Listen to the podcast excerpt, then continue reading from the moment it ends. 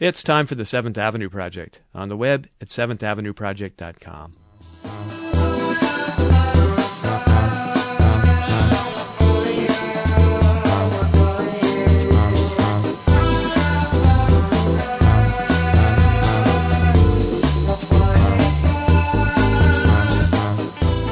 Hello and welcome to the Seventh Avenue Project on KUSP. I'm Robert Pollie. Today on the show, It's alive!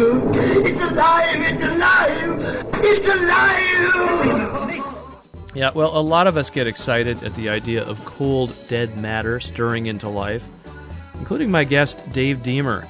He's a biochemist and prominent researcher into the origins of life. And in the next hour, he's going to explain how the very first life may have sprung up on the early Earth, with some uh, possible help from extraterrestrial care packages. And he'll describe present day attempts to recreate life anew in the lab, or should I say, laboratory. Dave Deamer is currently research professor in the Department of Biomolecular Engineering at UC Santa Cruz. He's also been affiliated over the years with the NASA Ames Research Center, where he gets to wear the cool sounding title of astrobiologist. We'll find out what that means and a lot more on this edition of the Seventh Avenue Project. Dave, thanks for uh, joining me today. Happy to be here. What is the earliest evidence uh, of life on Earth? As soon as you get into trying to answer that question, it gets controversial.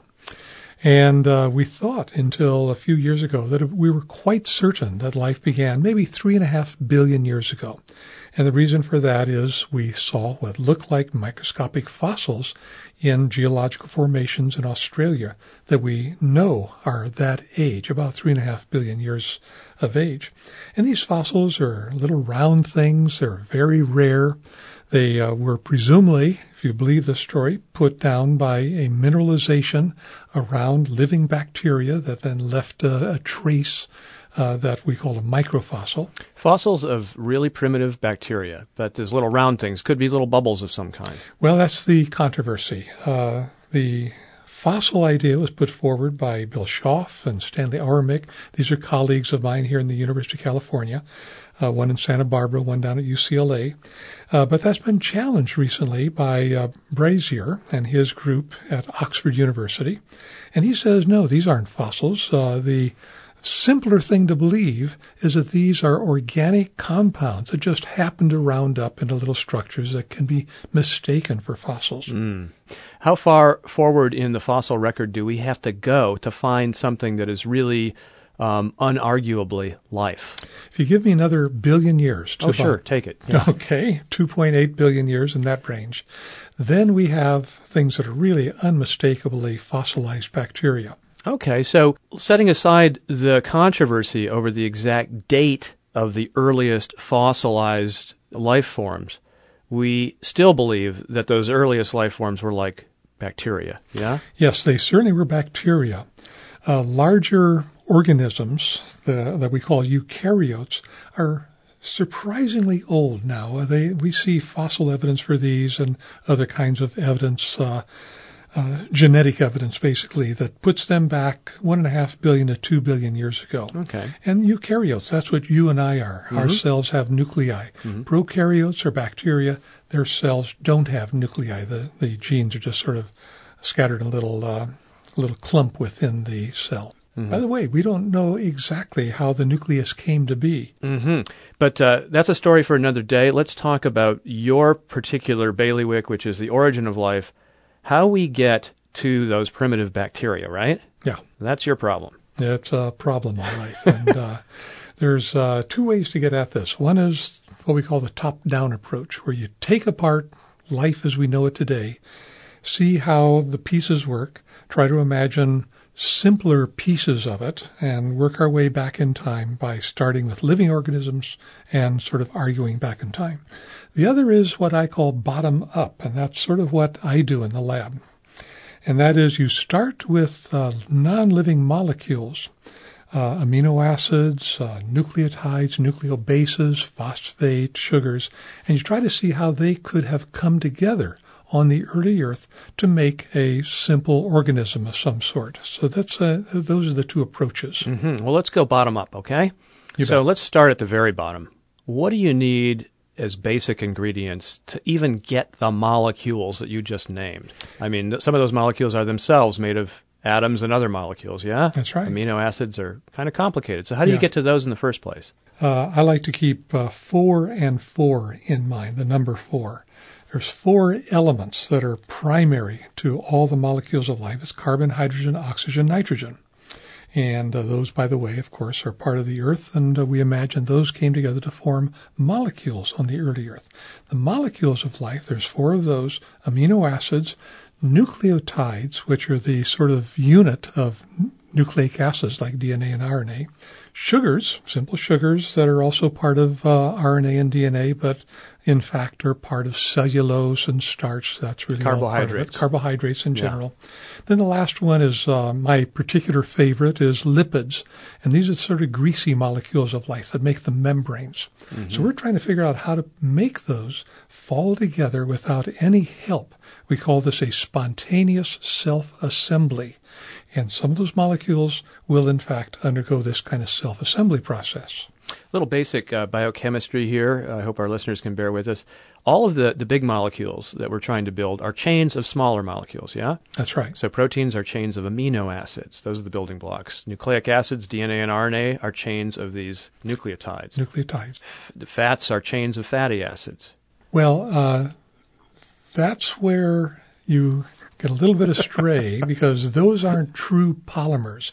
Everything that you said so far is a polymer. It's sort of a long string of molecules. yeah. But fatty acids and lipids are, in fact, just like a soap bubble. They are held together without actually being chemically linked together. Ah, yes, and bubbles are going to play a big part of this story. And finally, carbohydrates, which are strings of sugars. That's right. Yeah, so by and large, we have to get to those building blocks, and then we have to see how they could assemble into these long chains. That's right. So the building blocks were they just sitting around on Earth waiting to be uh, strung together like beads? Um, Well, there's a wonderful answer to that. I'm on uh, solid ground here because we study meteorites. They're called carbonaceous chondrites. And uh, these have never seen anything alive. And yet, when we break them open and analyze what's in them, lo and behold, amino acids, nucleobases, phosphate, even a little bit of sugar. So the components of life are somehow part of the solar system from which these meteorites were derived. And by the way, they're from asteroids. So very early in solar system history, four and a half billion years ago, uh, there were asteroid-sized objects called planetesimals coming together from sort of the dust that was part of the what we call the solar nebula around the uh, protostar we call our sun now. So these, in fact, have a way of being synthesized by non-biological processes. So everything that you mentioned uh, as part of the polymers of life, the proteins and nucleic acids, we see simple units of those, the amino acids, the nucleobases, which is the adenine, guanine, cytosine, thymine, and uracil. These are the five bases that are in DNA and RNA. And of course, phosphate is that's everywhere. Sugars, there's a little bit of sugar there. We so the the point being that uh, there must be a way for these to have been synthesized in the early solar system, and therefore we feel pretty confident in saying that they were available on the early Earth before life began in a very dilute solution in the early ocean at that time. And we're talking about four billion years ago. now, it used to be thought that these things could have formed spontaneously on Earth. Uh, why did we have to go to outer space to, to get these basic ingredients? Yes, uh, you're referring to, uh, you know, my friend and colleague Stanley Miller, who uh, died just a few years ago. He did a um, epic experiment, uh, it was published in 1953, showing that amino acids can just fall out of a what he thought was a prebiotic atmosphere containing four gases: water, vapor, uh, ammonia, methane, and hydrogen. So when he sparked that, and this is really high school chemistry stuff, it's been done in science fair projects, in fact, out comes amino acids. And that was a real breakthrough because suddenly we realized that the subunits of life, amino acids, subunits of proteins, could be made very simply by a chemical self-assembly process from even simpler compounds. And I, So I, I should jump in and say this is an experiment, the, the Miller-Urey experiment back in 1953, you say, Mm-hmm. that um, was in all the biology textbooks, and it was presented for a long time as though they'd, they'd really broken through, figured out how the early components of life sprung up. They created a little artificial primitive Earth with a little water and atmosphere and sparks that might have come from, say, lightning. And they created, they found, lo and behold, in this sealed glass environment that amino acids appeared. Lots of other stuff comes Yeah. along too. It's not mm-hmm. just amino acids. It mm-hmm. turns brownish orange color, the flask, as this stuff accumulates. The primordial soup. Yeah, that would be the primordial soup. Well, what happened? what happened is that we began to realize that the Earth's early atmosphere at the time of life's beginning was much more likely to have been what we call a volcanic atmosphere. Carbon dioxide and water vapor being emitted from the hot interior of the Earth, and even coming to the Earth, by the way, in the form of comets. And if you look out at the ocean, our best guess now is the ocean is 10% comet water. But that's another story. So it's really a. But the point being that uh, how can you get Miller-Urey reactions to work in a carbon dioxide atmosphere? And the fact is, it doesn't work very well. The yields are much, much reduced. So we began to think maybe a lot of this organic stuff was brought to the Earth by what we call extraterrestrial infall. Comets, meteoritic dust, even meteorites. And the fact is, we see these molecules in meteorites when we analyze it. So that's a good second alternative idea about where those organic compounds came from. Special delivery from outer space. You betcha. and you've had your hands on some of these meteorites. Yeah. Yeah, I've got uh, maybe a dozen in the lab. the So- lab uh, here just right Santa up here on campus, yeah. And uh, these uh, range all the way from the Orgueil, which fell in France and uh, was the first uh, meteorite to be recognized having organic compounds in it. The most famous was the Murchison meteorite, and that has been studied all over the world. Uh, about, what, 1969, 40 years ago now. Uh, just about this time of year, September, there was a flash of light in the sky and a thunderous explosion overhead, and then a few minutes later, stones fell down all over the little town of Murchison, Australia. And they collected about uh, 200 pounds of meteoritic stones. Some of them still warm. They had a re- strange aroma, kind of baking out the organic material. And they were quickly collected and distributed all over the world to scientists like myself, and they have really been part of our analyses ever since. So these might have provided sort of a toolkit for building life. That's right. Has anyone uh, coined the term Frankenstone yet? no, I like that. How can I use that one? yeah. Frankenstein. Okay. Uh, so um, before we move on to uh, how things proceeded on Earth, I just want to say, are you guys positing something mysterious and hand wavy out there in space, creating these these molecules, or do you have an idea of how how it might have happened? No, we've uh, got pretty good idea about how this stuff came to be. And this is all quite recent, by the way, so I'm not sure that a lot of it has become common knowledge yet. But over at NASA Ames, there's a buddy of mine named Lou Allamandola, and he set up a lab to recreate the conditions in the solar nebula, this dust cloud that gives rise to solar systems, new stars and planets.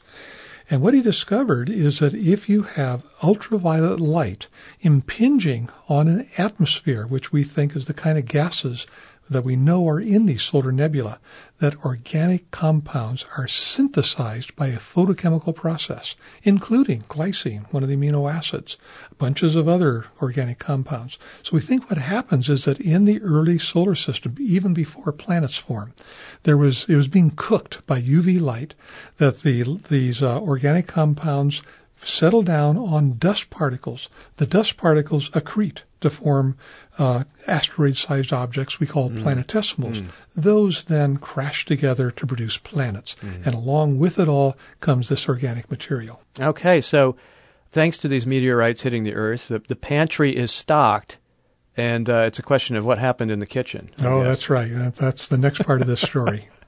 So um, I guess the the next big problem is um, how do you assemble all of these little building blocks, um, some of which at least seem to have come from outer space, into these more complicated molecules, and then how do those molecules start to group themselves together into what might be primitive cells and start to work? So take us to the next step, and this is all hypothetical, I know, but uh, Yeah, it is hypothetical, and it's my hypothesis, by the way. Uh, somewhat controversial. Not everybody will agree with that, that what I'm going to tell you now is the most plausible scenario. Mm-hmm. But the fact is, nobody knows with, with certainty. So I'm just following my own scenario. Well, I'm going to dance with the one who I brung. Okay, Give me good, your good. hypothesis. Here, here's here's how it goes. We know the early Earth was hot at the time that life began.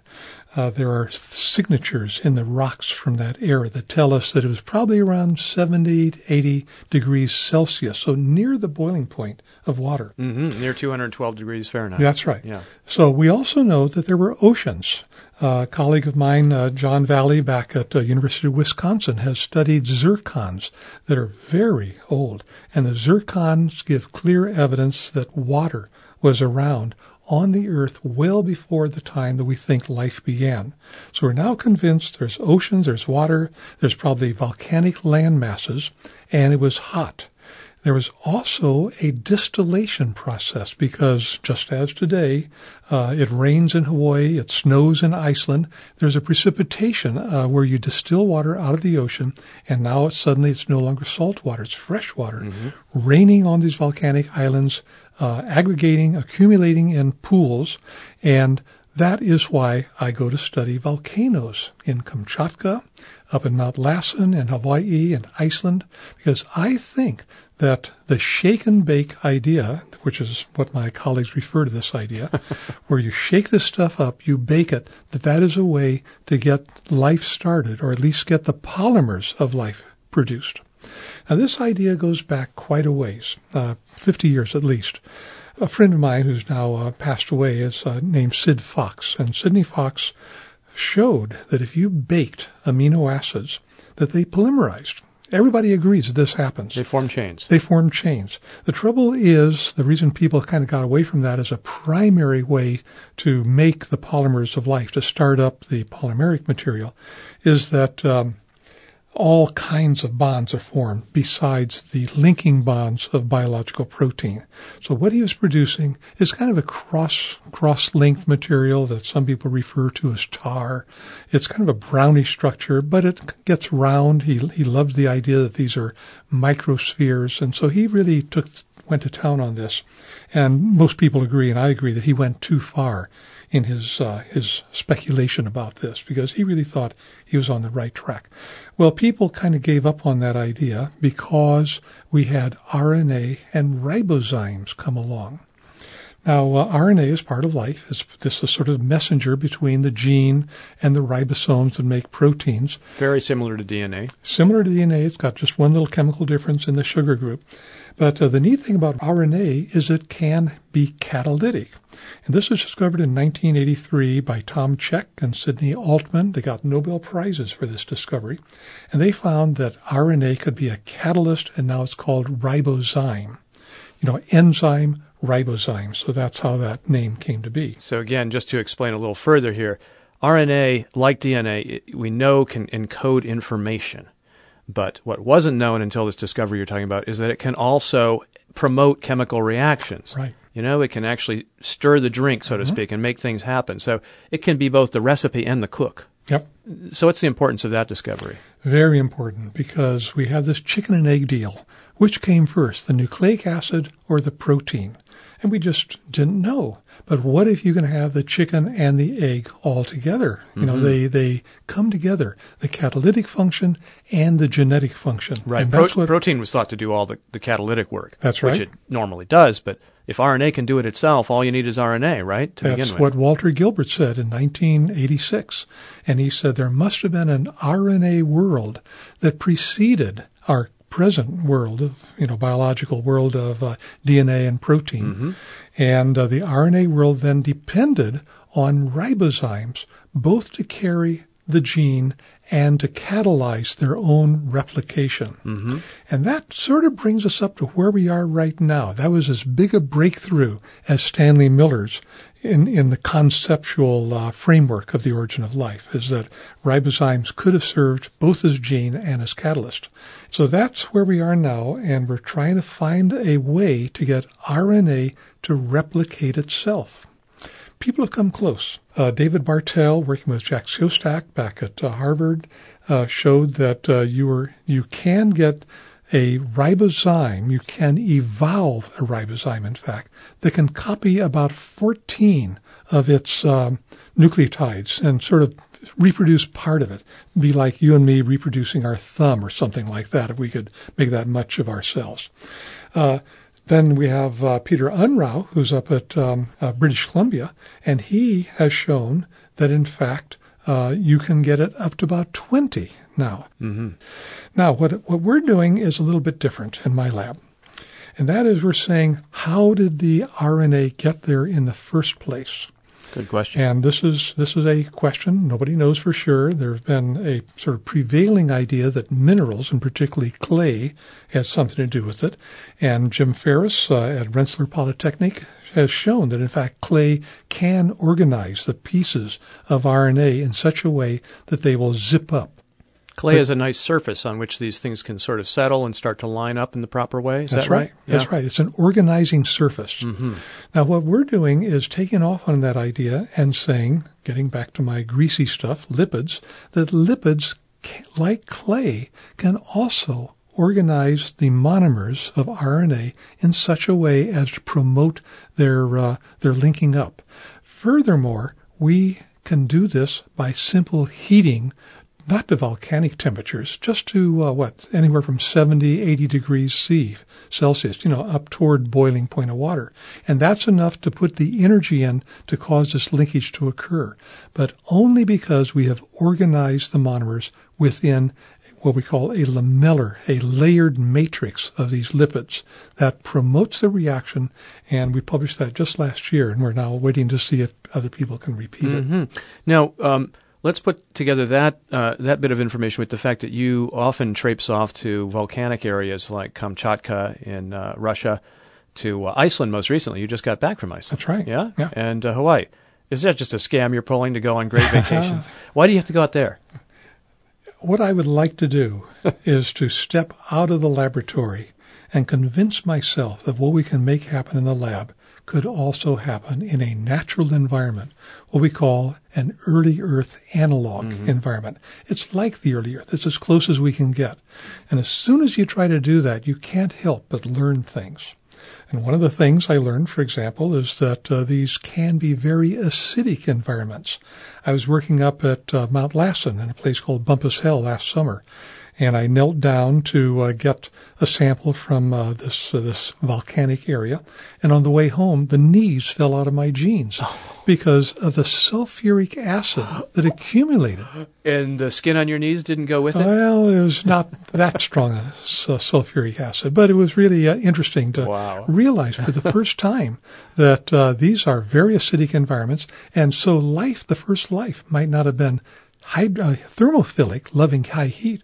It might have been acidophilic, liking an acidic environment. Hmm. So in the laboratory, when we try to do that, and spurred on by this uh, observation, we make sure that it is an acidic environment, and that does help the reaction along. It makes it more likely that this RNA will be synthesized in these lipid environments.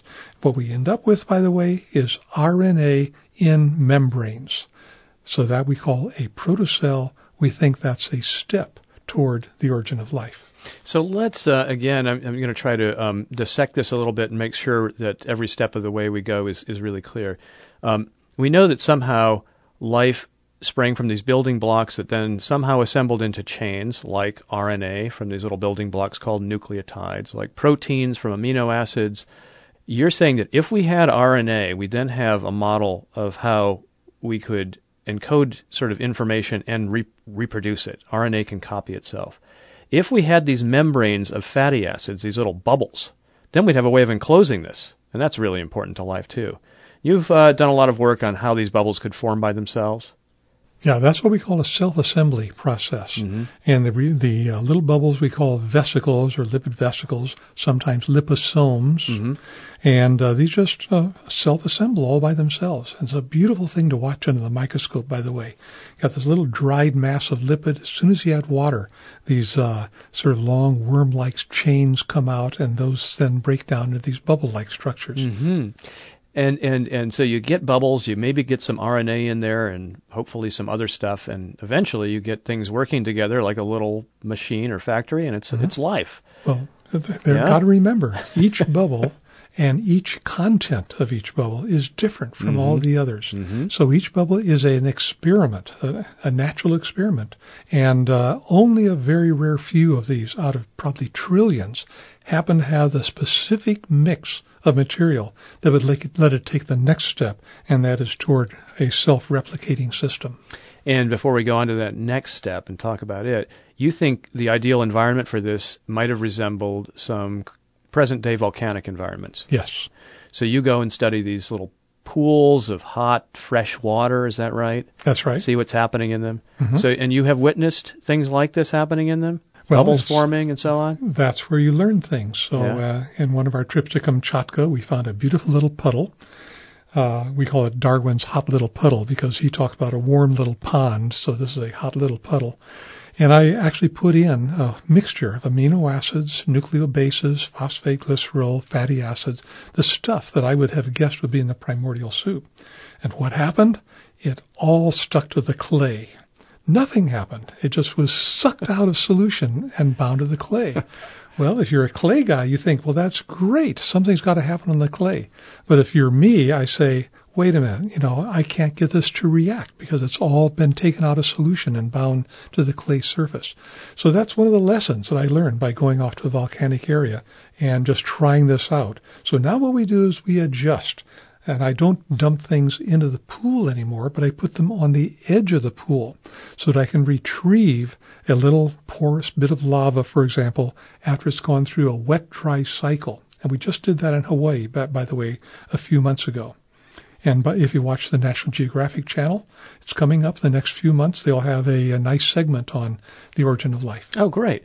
Okay, so now we've got a model, Dave Deamer's hypothesis at least, and uh, we don't have time to go off and talk about everybody else's, but there are many others battling it out, right? Mm-hmm.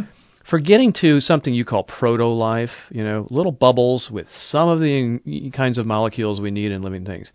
Now, is it a gigantic leap there, though, to the next stage or to the, the stage that we finally see in fossils, which is bacteria, who you know, they're not just bubbles with a little RNA in them. They are full fledged, complicated machines with a great deal of coordination, great deal of activity, reproducing themselves, metabolizing, infecting other things. I mean, they're, they're just amazing, you know, in terms of their complexity. How do we get to there? Well, of course, this is uh, the next century of research, probably. Keep in mind that those bacteria have been evolving from the simplest form of life for at least three billion years. Okay, so they've had a lot of time to perfect their act. Yeah. Uh, we're trying to get a logical sequence from inorganic matter, carbonaceous organic matter, right on to the simplest replicating system we can imagine. And uh, even that is a big leap. You know, we haven't solved that at all yet. We can make things replicate by using enzymes. So there's no problem there. We can make DNA make more of itself, but it needs an enzyme to help it along. So what we're really looking for is a way to get find some molecule that can make more of itself, copy a sequence of uh, subunits uh, without using what we would call an enzyme. The other way to get at this question, though, is this top-down approach, and this is where Craig Venter and Hamilton Smith are coming in. They're taking apart a bacterial cell synthesizing its DNA, sort of copying the DNA, all by just laboratory synthesis without using uh, what we would call a, uh, a uh, enzymatic synthesis. And then they're- they want to put that synthetic DNA back into a bacteria that's been emptied of its genome. And they want to literally sort of do the Frankenstein act, the microscopic Frankenstein, Creating life. putting it back together again. The, Craig Venter uh, was uh, formerly with Celera Genomics. He was one of the, the people who helped initially sequence the human genome, along with people who are your colleagues at UCSC and many others. Uh, and now is with the, the Craig Venter Institute, I guess. And he's doing this kind of synthetic life where he reverse engineers, right? That's right. Now, that, of course, I mean, I don't want to downplay it, but that sounds easier to me to take a bacterium and say, okay, I can, maybe I can duplicate something like this, than it is to come up with a way in which that could have formed in the beginning Oh, yeah. from, from scratch. Without yeah? doubt. But uh, as you take things apart and try to put them back together, you can't help but learn lessons. And the lesson that you can learn from trying to do what Craig is doing is uh, how do you insert this genome that you synthesized into a system, an integrated system where there are controls, you know, break this, uh, turn that, you know, accelerate that, uh, inhibit that. There's a whole set of controls in any living cell that you also have to be able to turn on and off. So the first life must have had a set of controls as well. You you can't have something just kind of grow forever because you know it, it outgrows its container, for example. So that's really uh, one of the deeper questions we're facing is how to get the system established in the first form of life. You've contemplated this a very long time, and I wonder, um, from your vantage point, first of all, what is life? Is there is there a, a clear distinction between molecules bumping around and occasionally organizing themselves, as you've seen them do, right, and um, something that we would call a living creature? Yeah, there's uh, a big gray area, and that's why it's very hard to answer that question. Uh, there is no sort of one sentence definition of life that everybody can agree upon. What I do when I talk to people about this is say, uh, I don't want to try to define life because trying to define life is trying to define an automobile. You know, uh, I can make a one sentence description of an automobile, but as soon as I do that, you can say, well, that's also a pony cart, you know, four wheels and a mode of transportation. So look at how tough it'd be for me to do something that's like a, an automobile, to define it in one sentence. So I think the way to, to define life uh, in a very general sense is to list a set of properties that are not shared by anything else that we know when you put all those properties That's together. That's really what I'm asking. yeah. And if you pull out one of those properties, suddenly it's not alive. it's dead. yeah. Okay, so what are those properties? Well, there's eight or ten of them. Oh, there's that many. Yes. So reproduction for sure. It's got to sure. completely reproduce all of the molecules.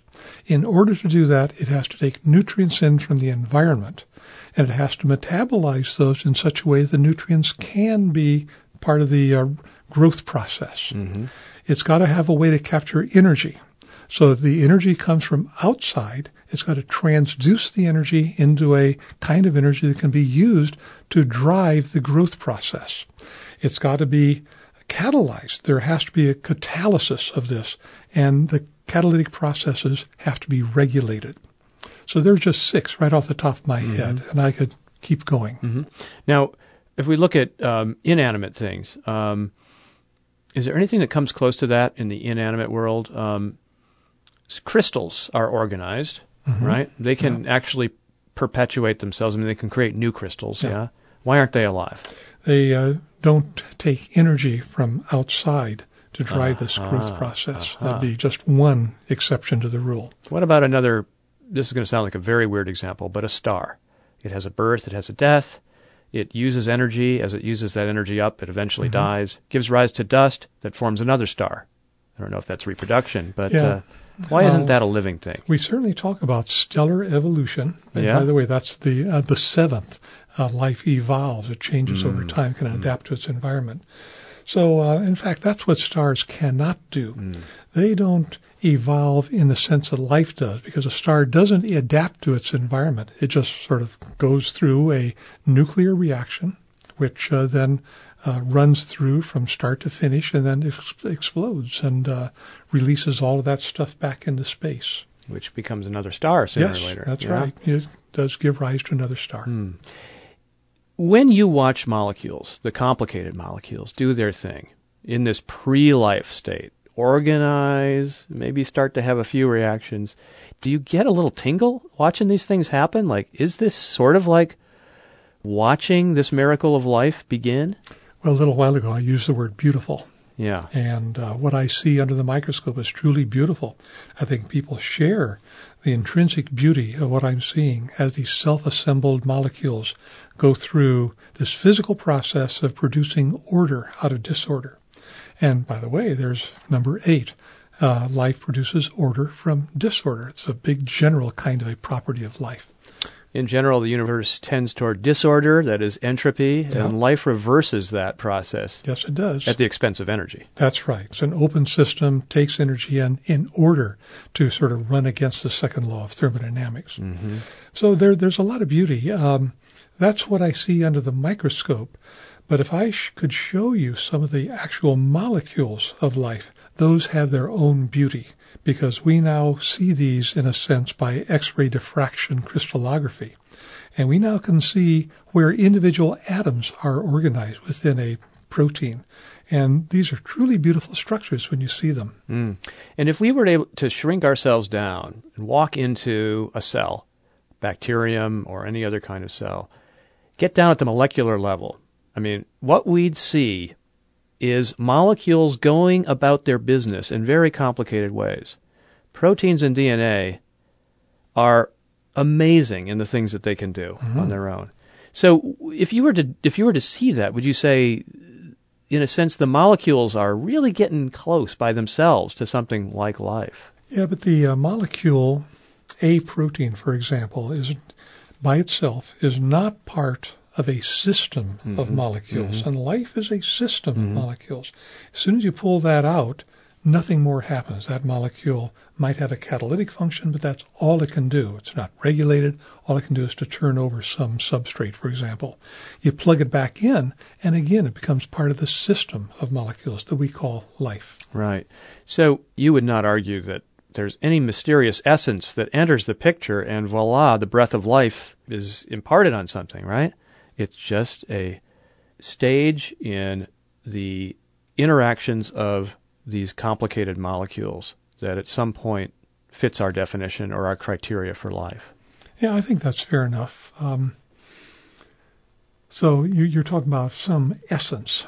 Well, and, I, I realize that I'm talking using language that a scientist would almost certainly reject, but obviously this is an old philosophical problem for people. You know, at one point you have inanimate stuff even when you put molecules together, they're still inanimate. Even if they're having reactions like the ones you've described, they're still inanimate. Hmm. And at some point, a threshold is crossed and the system starts running on its own, mm-hmm, on its own mm-hmm, steam. Mm-hmm. And you can walk away and it will reproduce itself and it will acquire energy and do all these things that seem as though they're self directed, you know? I suppose, uh, again, getting back to my car, my automobile analogy, all I got to do is remove six spark plugs from my my car, yeah. and it's it's not alive. It's yeah. dead. It just sits there. Nothing happens. Right. But as soon as I put those back in, something magical happens. Well, mm. not exactly. We understand what happens, and then the car comes alive and it can go.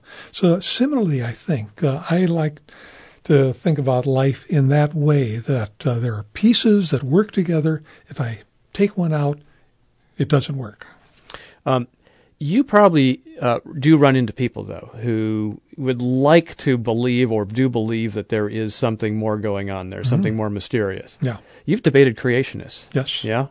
Tell me about your interactions with people who don't like this mechanistic model of life, who, who believe there has to be something divine or otherwise mysterious that comes into the picture. Yeah, without getting to uh, creationists just right off the okay. start, let me say that I've had interesting conversation with poets. Ah. And a poet says, you're ruining my trees by explaining them the way you do. You make them these cold structures, you know. and I don't want trees to be like that. I want trees to be trees that I can use in poems. So, you know, I thought I was very much struck by that, that uh, they felt that I was somehow destroying their concept of trees, their poetic concept, by allowing them to understand it if they wish to, you see. Uh, and yet, in my head as a, um, as a biochemist, I've got some beautiful trees that have nothing to do with the tree that the poet sees. I've got my own tree of life. And I see beauty in that tree, which is an evolutionary tree, a phylogenetic tree, and I can I can, at every stage of this tree, I see uh, beautiful things emerging. I think uh, Darwin had that same sense. I think most people who go into science really have some sense of the intrinsic beauty of what they are developing in their these images of uh, knowledge that they bring about. Well, Darwin was definitely aesthetic. I mean, his writing was very esthetic mm-hmm. It was mm-hmm. beautiful. He came up with wonderful, um, memorable phrases like "endless forms, most beautiful." Mm-hmm. Yes. So beauty is definitely a part of his experience of biology. Um, I wouldn't mind, by the way, touching on on the religious people I run up against. Oh yeah, let's do that. Uh, the the creationists are sort of set apart. I did uh, debate um, the uh, people from the Discovery Institute up in Seattle that came down here specifically to debate a, a scientist in a public forum. And I brought uh, Daryl Darling in on my side of the debate. Reverend Daryl Darling, who's my former neighbor in uh, Davis when we were both lived there, and we both happened to move to Santa Cruz and maintained our friendship. And uh, Daryl just uh, could uh, as a religious person, a deeply religious person, see that what the creations were doing was very much apart from traditional religious beliefs. They, they've got another axe to grind. So I'm going to leave the creationists out, and we're going to go on to really deeply religious people, like Daryl, for example. And my religious colleagues, and Francis Collins is one of these, the new director of NIH. He was the director of the Cancer Institute, written books on his uh, Christian uh, uh, belief and how this interacts with the science. They just say uh, this is the way God made uh, the universe, and we're simply discovering rules of physics and chemistry that were put in place by the supreme intelligence, who we really can't understand. And that's fair enough. You know, this is it could be uh, Dawkins would say, well, that's just another hypothesis, but in fact, it's it's more than that. It fits a personal need in people who have this need for religious belief, and um, I'm delighted that they they can have that feeling.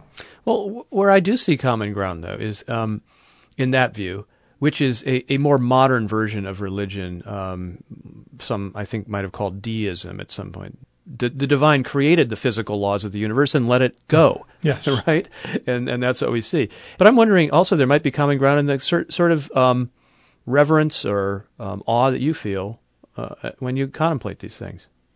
Yes, I think uh, you you really could go a long way if you wanted to set up a bring together a group of people that share this sense of beauty in the universe, because uh, there's a whole bunch of scientists who just have that deep sense that the universe is a beautiful, elegant place. We're discovering wonderful laws that were somehow put in place. And uh, let's get together and enjoy this uh, sense of beauty together. What's your favorite molecule? Uh, my favorite molecule is probably a phospholipid along with DNA. And uh, that goes way back, by the way. My dad and I had the first commercial DNA molecule in the market. And way back in 1962, I think, we were actually selling beautiful little extruded molecules of, of DNA. Your father and you. Yeah, he was a uh, hydraulic uh, engineer, and uh, I did the science, and he did the sort of modeling of this, and we used polyurethane foam to make these models. And uh, then, of course, I've done DNA music, so it's always been part of my life as a way to uh, enjoy this, the beauty of this particular molecule. Well, well, DNA has plenty of admirers. Um, I'd like to talk about your favorite phospholipid, but um, you uh, you mentioned music, and it might be a nice time for a musical interlude. We're going to play a piece that you actually, I want to say composed, but I'm going to say transcribed. Transcribed is correct. Yeah. So tell us how this came about. Uh, in the 1980s, the first sequences of DNA were being published. There were bacterial sequences, and uh, finally somebody got around to doing insulin. So that was published, as I say, in early 1980s. And I was teaching classes at the University of California Davis campus at the time, teaching, of course, cell biology, biochemistry. And it's really hard for people to understand that information can be embedded in sequences of nucleotides, you know, these four big notes of DNA, A, G, C, and T. And here these sequences were, and three of the bases happen to have musical notes. Adenine for A, guanine for G, and cytosine for C. So I just began to play on the piano. I made thymine into the note E, and that gives me a C major sixth chord or an A minor seventh chord. I could compose within this if I felt like it. But then I realized that musical melodic sequences came out of genes if you played them just as they came through in these these uh, early genes, for instance, of the insulin gene. So take the four little building blocks that make up DNA, these four nucleotides, assign them each a note. Mm-hmm. Look at actual genes, a sequence of these four bases repeating and varying over long stretches, and see what kind of music they produce. That's right. And you picked insulin. I picked insulin because it was the very first. It's uh, it's only about fifty uh, uh, amino acids long. There's two parts to it, an A chain and a B chain. So it was right there, just waiting for somebody to do that. The the insulin itself is a protein, uh, and you say it's a very short series of it's peptide, really. Yeah, It's, uh, yeah, it's not quite as long enough to be a protein, but people think of it that way. Okay, but peptide may be the Yeah. right term. Yeah. Mm-hmm. A string of amino acids. It's produced by the insulin gene, That's right. and that's what you interpreted musically. exactly so. Okay. So And you're going to hear it. I think you're going to play the insulin gene. Is that right? yeah. Okay, you're going to hear triplets. Ba, ba, ba, ba, ba, ba, ba, ba, ba, ba, ba. That's the first four uh, amino acids of insulin. And what you just heard me sort of hum, I'm probably the only person in the world that can hum the insulin gene, uh, are the triplets. Ba, ba, ba. Let's see, that's uh, three, um, uh, three thymines in a row. Then guanine, thymine, guanine, bum, bum, bum. Then AACCAA. So see, in my head, I've just got that gene because I've got the melody in my mm-hmm. head. Mm-hmm. So you're going to hear these triplets. Underneath the triplets, my musician friend that actually did this on a synthesizer had to put in a kind of a uh, pulsating a rhythm. So you hear that as well. Right. But you're really going to hear the insulin gene as it sits in the human genome, and you're going to hear it played at the same rate as the insulin is synthesized in the islet cells of your pancreas. It's about one amino acid per second.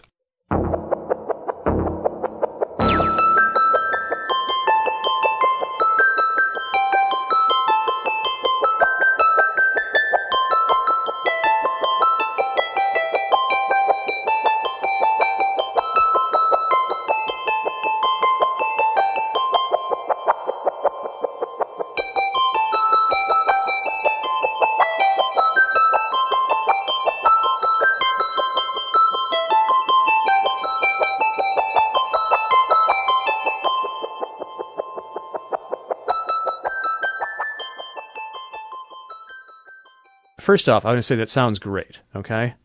I mean, who would have thought? I w- might have thought it would just be a bunch of random notes that sounded horrible, but it actually sounds quite good. And you didn't manipulate it to make it sound better. Only to the extent of choosing the octave for each uh, note in it. And that's the only freedom we gave to ourselves, just choice of octave. And if you go to the internet and look for DNA music, you'll see dozens of musicians all over the world doing some beautiful takeoffs on uh, genetic music. You said, uh, now DNA aside, what about this phospholipid that you said is one of your favorite molecules? Most people don't pick lipids. I mean, they're fats, right? Yeah, I know, right? Yeah, phospholipid is so neat because it uh, it's soap-like and forms these beautiful microscopic bubbles. Nothing else does that, and without something like a phospholipid, life as we know it could not exist. I want to step away from the origins of life on Earth uh, just a bit and talk a little bit more about um, your origins and life as a scientist. Um, I was reading up on you. I saw that you won the uh, Westinghouse Science Talent competition when you were in high school, That's right. and this is very prestigious. This is nationwide science talent search. Yep.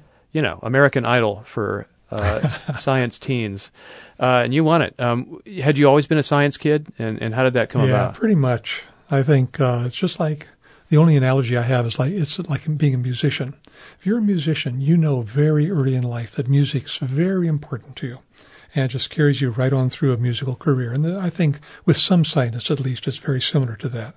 So I can remember being six years old, and I've told this story before, and uh, going outdoors in Chicago, Illinois, and the little boy next door had a chemistry kit, and he'd made some bluish concoction and was pouring it down a crack in the sidewalk. And I said, Well, what are you doing? He said, I made ant poison. and I wanted to make ant poison too. So uh, my parents got me a chemistry set for Christmas, and I could not have been happier. And uh, you continued on on that uh, that path through high school. And what did you do to win this big prize? Yeah, it was a um, sort of a self-taught process in which I, uh, my dad had bought a microscope for me, you know, sort of encouraging me, and he let me use his camera, and I learned how to do microscopy of protozoa swimming in cultures, and uh, it was basically a discovery that when the culture is dense enough, the protozoa under the microscope will form beautiful little ring-like structures that then grow outward. And I was able to make up a hypothesis about why that happened, test the hypothesis, and then write that up for this essay. And uh, that was, um, you know, nobody helped. It was just me enjoying the science of a teenage kid. Was the question of the origin of life on your mind even then? I remember first realizing that it was a question uh, in my first year of graduate school. And uh, John Oró, who's a, uh, he's passed away since uh, I knew him, but uh, he was a uh, scientist, a Spanish scientist down in Houston, Texas, and he discovered that hydrogen cyanide, of all things, forms adenine. So this is a discovery as monumental as uh, what uh, Stanley Miller had discovered, that you can get amino acids out of an ordinary uh, atmosphere just by sparking it. So uh, Oró had discovered this process by which one of the main bases of all life, adenine, which part of DNA, part of RNA, part of ATP, the energy molecule of life, it just falls together out of five hydrogen cyanides and they polymerize into eight into adenine. So that struck me. I hope and, you had a good sealed chamber in which to perform this. Oh yeah, you're pretty careful with cyanide when you do this uh, sort of a thing. But uh, that really stuck with me. And when I finally had a chance to uh, work about 15 years later as a now a young scientist at UC Davis, I, I carried that thought with me. This really be interesting to get into.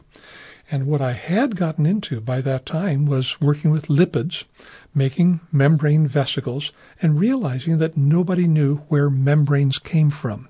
So that's where we got into meteorites. And just occurred to me that we should look at meteorites and see if there's anything in a meteorite that can self-assemble into a membrane. It turned out to be an easy experiment. It happened right away. Had a paper in Nature that uh, just basically uh, you know, set the field in that direction, that it was possible to have a self-assembling molecule out of a completely primitive mixture that never saw anything alive, and yet it made these beautiful little lipid vesicles. What, and when was that work published? 85, 1985. 85. So the hard part was getting your hands on a meteorite, I bet. Well, yeah, uh, that's how I met people at NASA Ames uh-huh. because they work with meteorites. And uh, Sherwood Chang was at Ames at the time, and he just handed me my first little chunk of the Murchison. And, oh, nice, man! You better be careful with that. Oh, yeah, that's right. and that's how you get this uh, this interesting title to some of your work, uh, astrobiology. Yeah, astrobiology grew up out of a meteorite, and it was uh, found in Antarctica. Uh, I think back in the 1980s. And then it was realized in the 19, late 1980s that this is a Martian meteorite. And this work was being done at the Johnson Space Center. And a guy there named David McKay, who's a microscopist, he said, I'm going to look and see if there's anything that looks like it might be a fossil.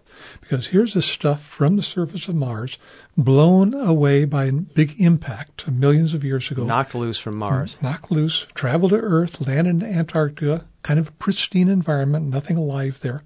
And so he began to look and he began to see stuff. And uh, he and his colleagues had a very famous paper in Science in 1996 and I was in Iceland at the time, by the way, and remember trying to read this in Icelandic language, you know, what was all the fuss about? And then I realized, you know, this is very important. So uh, uh, Daniel Goldin, at uh, who's the director at NASA, said, let's make a science out of this. They made up this word astrobiology, the link between stars and life on the Earth. And I really buy into that. I think there's a story to be told much larger than just evolution in our biosphere, which is this little thin film of life on our planet. We can say much more about life by going to the stars, going to solar systems, and learning how life came to be in the context of the rest of the universe. Do you think that the hypothetical events that we talked about earlier that led to the formation of life from simple molecules creating more complicated molecules, eventually organizing themselves into self reproducing living organisms. Do you think that's an incredibly rare event that maybe happened once in the history of Earth, or is it something that happened a lot and uh, one lucky lineage survived? Yeah. Yeah, I've really pondered this question a lot. And uh, yeah, everything I've told you is that life is based on certain rules that cause certain kinds of molecules to assemble into certain kinds of random structures because the first uh, RNA sequences, for instance, would have just been random, okay? And then through the process of selection and then evolution, these random sequences were, most of them just discarded and a very rare few actually had properties that gave them catalytic and genetic uh, uh, capabilities. So we don't know how rare that event was, and we can guess, we can hope that it was relatively common so that we might reproduce it in the laboratory in a human lifetime, which is what we're trying to do after all. But if Uh, but it may have been just once in a hundred million years that just one little piece of this came together, and it took a whole planet to have enough of those chances so that once in a hundred million years this came together just once. So we're getting very speculative here, but that leads me back to astrobiology. Given how rare it might have been on Earth, do you think the odds are good that it's happened somewhere else in, on one of those many, many planets that we know to be out there? Well, I'll give you two sides of this controversy again. Uh, Carl Sagan says billions and billions, and a lot of people will agree that, uh, you know, there's literally hundreds of billions of galaxies in the universe, and that's just the ones we can see. And our galaxy, the Milky Way, has 400 billion stars at last count, and we're already starting to see planets out there. And we think we might see Earth-like planets in the next few years because we have a uh, new, uh, the Kepler telescope has just gotten off the ground. Well, the point is that uh, you can also make the opposite argument, which Peter Ward did in a book called Rare Earth, just published a few years ago. And he said, uh, boy, when you add it all up, it's got to be really rather rare.